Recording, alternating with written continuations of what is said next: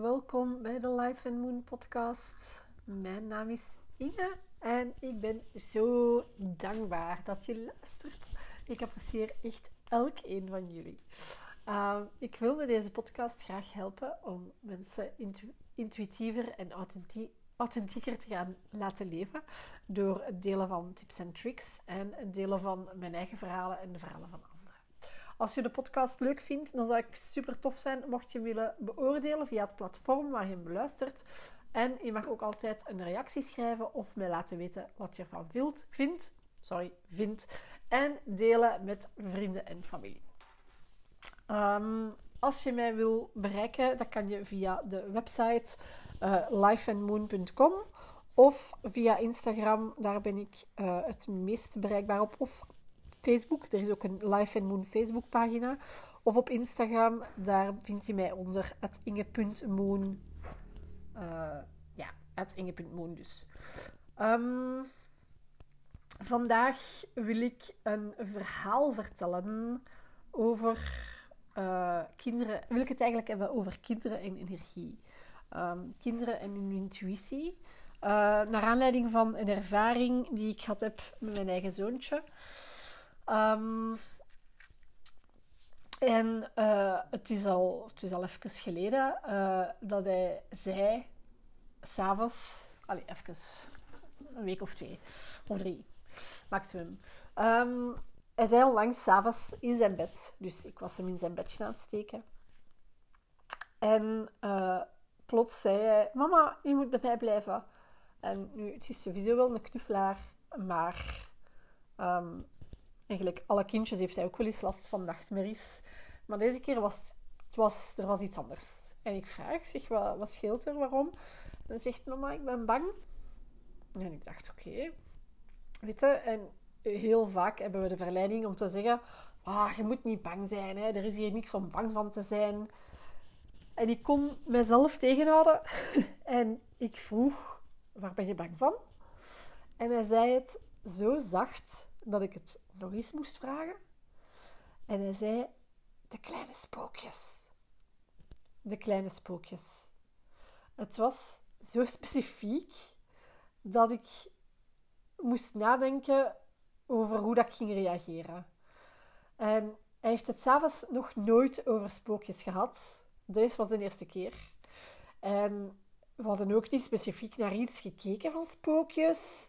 En het was nog vakantie, dus van school kwam het, kon het ook niet komen. En allee, dat was die dag of de dagen ervoor niet echt aan bod gekomen. Dus ik vond dat enorm opvallend dat hij daarmee afkwam. En ik moest daar echt even bij stilstaan. Nu, voordat ik verder vertel over uh, hoe dat ik daarop gereageerd heb, is er iets wat ik uh, graag wil delen. Ik was zelf als kind ook gevoelig voor entiteiten, energetische activiteit, geesten, whatever the name. En geen van mijn ouders was hiervan op de hoogte of waren daar zelf gevoelig, van, gevoelig aan.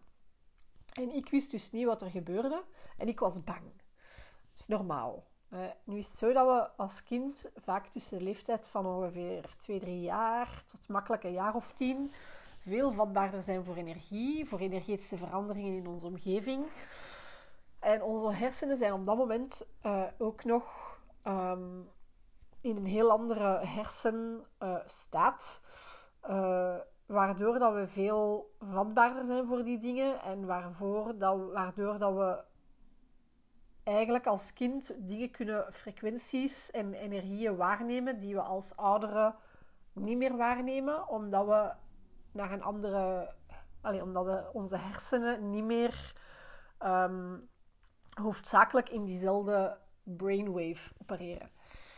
Um, en er zijn ook heel veel kinderen in die leeftijdscategorie die bijvoorbeeld overleden dierbaren zien of horen of ermee communiceren. Uh, bijvoorbeeld onzichtbare vriendjes. Um, nu, dat kan allemaal ook gewoon fantasie zijn. Ik ga daar niet over oordelen. Maar het kan ook gewoon ook echt spirit activity zijn. Nu, ik wil daar twee dingen over hebben, over zeggen. Hè. Eerst en vooral, um, gelijk dat ik zeg, onze hersenen zijn in die leeftijdscategorie in een andere staat. En we zijn heel programmeerbaar ook als kind. Ja, dus we zitten echt op een andere frequentie als kind in die leeftijdscategorie. Ehm, onze hersenen werken op een heel andere manier. En uh, we zijn ook als een spons. We creëren op dat moment eigenlijk, in die, in die fase, creëren we eigenlijk wat dan later ons onderbewuste gaat worden. Dus ik vind dat we als ouder heel bewust moeten omgaan met wat dat we op dat moment tegen onze kinderen zeggen. En wat dat we hen eigenlijk gaan leren. Nu, ik vind dat iedereen dat voor zichzelf moet uitmaken. Ehm, maar ik met mijn ervaringen, ik wil mijn kind. Allez, ik wil. Er zijn twee dingen. Ik wil één, mijn kind niet leren dat wat hij ziet of ervaart niet echt is, want ik weet dat het anders kan zijn.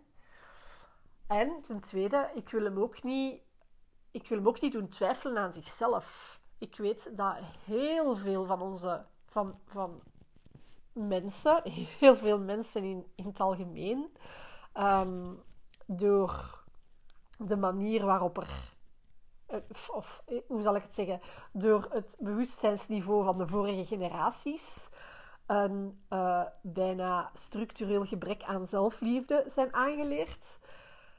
en dat is iets wat ik wil bewust proberen vermijden bij mijn, bij mijn eigen kinderen. En bij de kinderen die, bij mijn pluskinderen ook. Um, dus uh, dat gezegd zijnde, um, de vorige generaties hebben geleerd om dit soort dingen uh, heel vaak dood te zwijgen. Hè. Um, om wat dat er niet is, wat dat we niet zien, dat is er niet. Uh, wat we niet bezien, dat bestaat niet. Punt. We weten ondertussen beter. Hè? Het heeft generaties lang gezorgd voor een disconnectie met onze intuïtie. Want we hebben eigenlijk van kinds af aan geleerd dat wat we waarnemen, dat dat niet correct is. En we zien als kind iets, we voelen iets, maar vervolgens wordt het ontkend. En dan gaat als kind denken, oké, wat ik zie en wat ik voel, dat zal dan wel niet juist zijn. Um, en dus gaan we eigenlijk onszelf gaan ontkennen. We leren dat we, uh, ons, dat we, dat we, ja, dat we dat we, dat we onszelf gaan ontkennen eigenlijk. We gaan leren dat we, wat dat we zien is niet waar. Dus ja, ik zal wel geen gelijk hebben. Hè? Um, wat ik probeer bewust te doen, is niet ontkennen van de energetische wereld. Ik zal ook tegen mijn zoontje nooit zeggen, spoken bestaan niet. Want ik, in mijn ik heb een andere ervaring. Hè? Um, ik vind het trouwens ook heel dat is heel persoonlijk. Ik vind dat heel ergelijk hoe vaak dat ze in tekenfilms... Hoe vaak dat ze dat meegeven, in, met de paplepel meegeven. Hè. Spoken bestaan niet. Ik kan me daar aan irriteren, maar oh, zwart. Dat is mij persoonlijk. Um... Mijn zoontje was dus bang voor spoken. Nu, ik heb ze zelf niet gezien of gevoeld. Um, en soms voel ik... Uh, echt dat er negatief in de lucht, negativiteit in de lucht hangt. Um, ik had nu niet bijzonder iets gemerkt. Maar uh, gelijk dat ik zei, ik ga dat niet bijzonder ontkennen. Want ik ben er mij bewust van dat het kan zijn dat hij dingen ziet die ik niet waarneem. En ik wil hem herkennen in wat hij waarneemt. En ik wil niet dezelfde fout maken die we al generaties lang maken.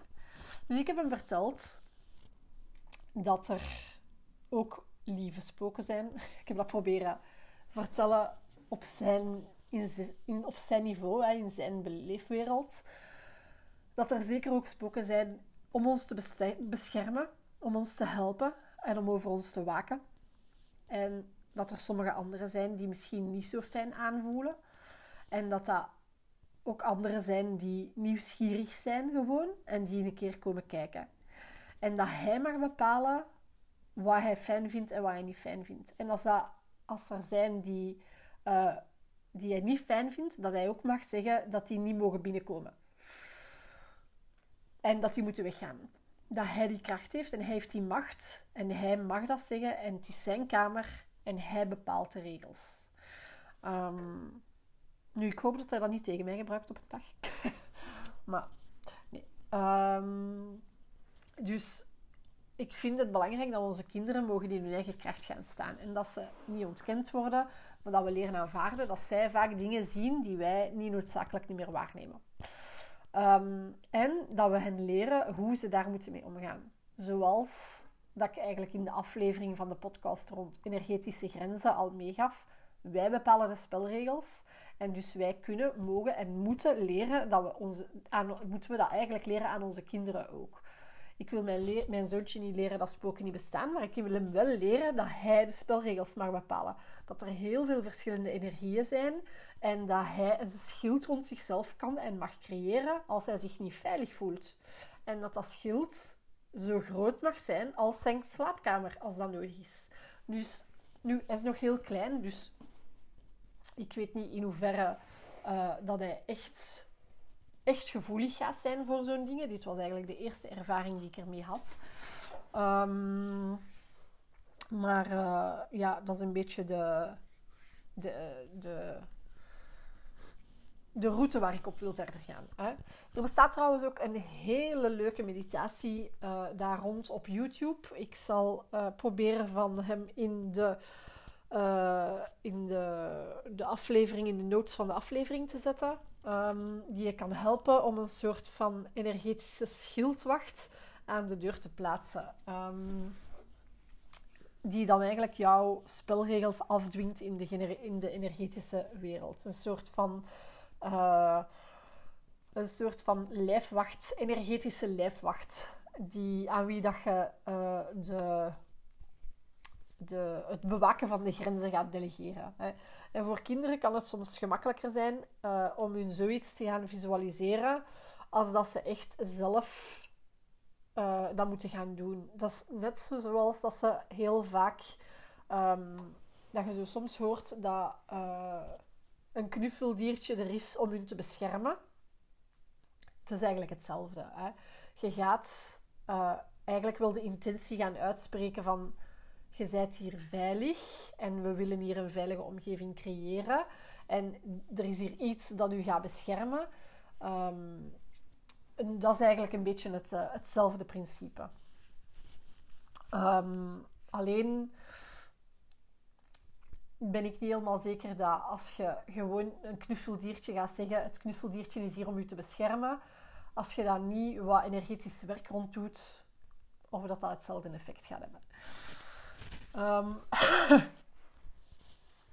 ik zal eens kijken als ik de meditatie uh, nog terugvind. Het is wel in het Engels, dus je gaat het wel uh, in Nederlands er je eigen versie van moeten gaan maken.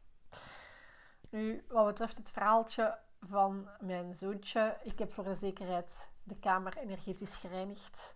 Uh, zelf ook nog eens de grenzen, energetische grenzen versterkt. Um, ik ben de eerste om hem dat te leren en om hem te leren voelen. Uh, ik, wil, ik wil hem heel erg hard die connectie met zijn omgeving laten houden. Uh, een kind staat op dit moment best wel in connectie met zijn omgeving, kan dat alleen nog niet altijd verwoorden. Dus ik wil hem dat zeker niet afpakken. Integendeel, hij moet dat heel erg hard uh, houden en ontwikkelen. Um, maar ik denk dat dat in het begin wel nog wat hulp nodig heeft. Um, aangezien dat dat misschien nog niet altijd zelf kan gaan formuleren. Um, dat was het. Als jullie daar um, opmerkingen of feedback over hebben, laat het gerust weten. Ik ben heel nieuwsgierig naar reacties. en tot dan nog een fijne rest van je dag. En tot de volgende dag.